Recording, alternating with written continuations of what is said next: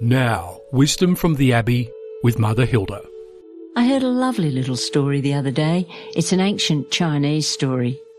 There was a man trudging exhausted under the sun.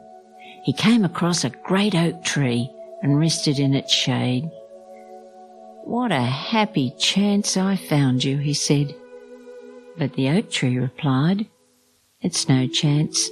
I've been waiting for you for 400 years. You know what I think? I think God says that to us again and again and again. I think He says things like, I've been waiting all your life for today because today I want to show you what kindness really is.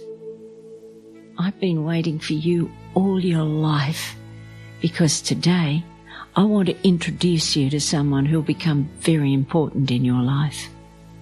I've been waiting for you all your life because today I want to give you something for which you are now ready. True it is, I think, that the older we get, the more we know that we do not know. The more we realise just how far we've drifted from what is right. And you and I can begin to feel as though we'll never get things right. Chances are gone, opportunities are squandered, and they won't come back never realizing that God is simply around the corner waiting for us. God with his gentle smile. For God there is no late in the day. It is always sunrise on our life. There is always something new. There is always a new beginning and another start. And God, like the oak tree, says, I've been waiting.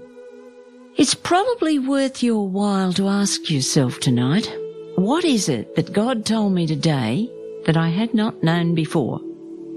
What do I have tonight that I didn't have when I started this day? What did God do for me today that feels very new because it was new today? And while you're at it, it may be worth your while looking at the quality of your own waiting.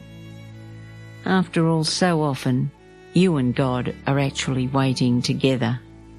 I think that's a lovely picture.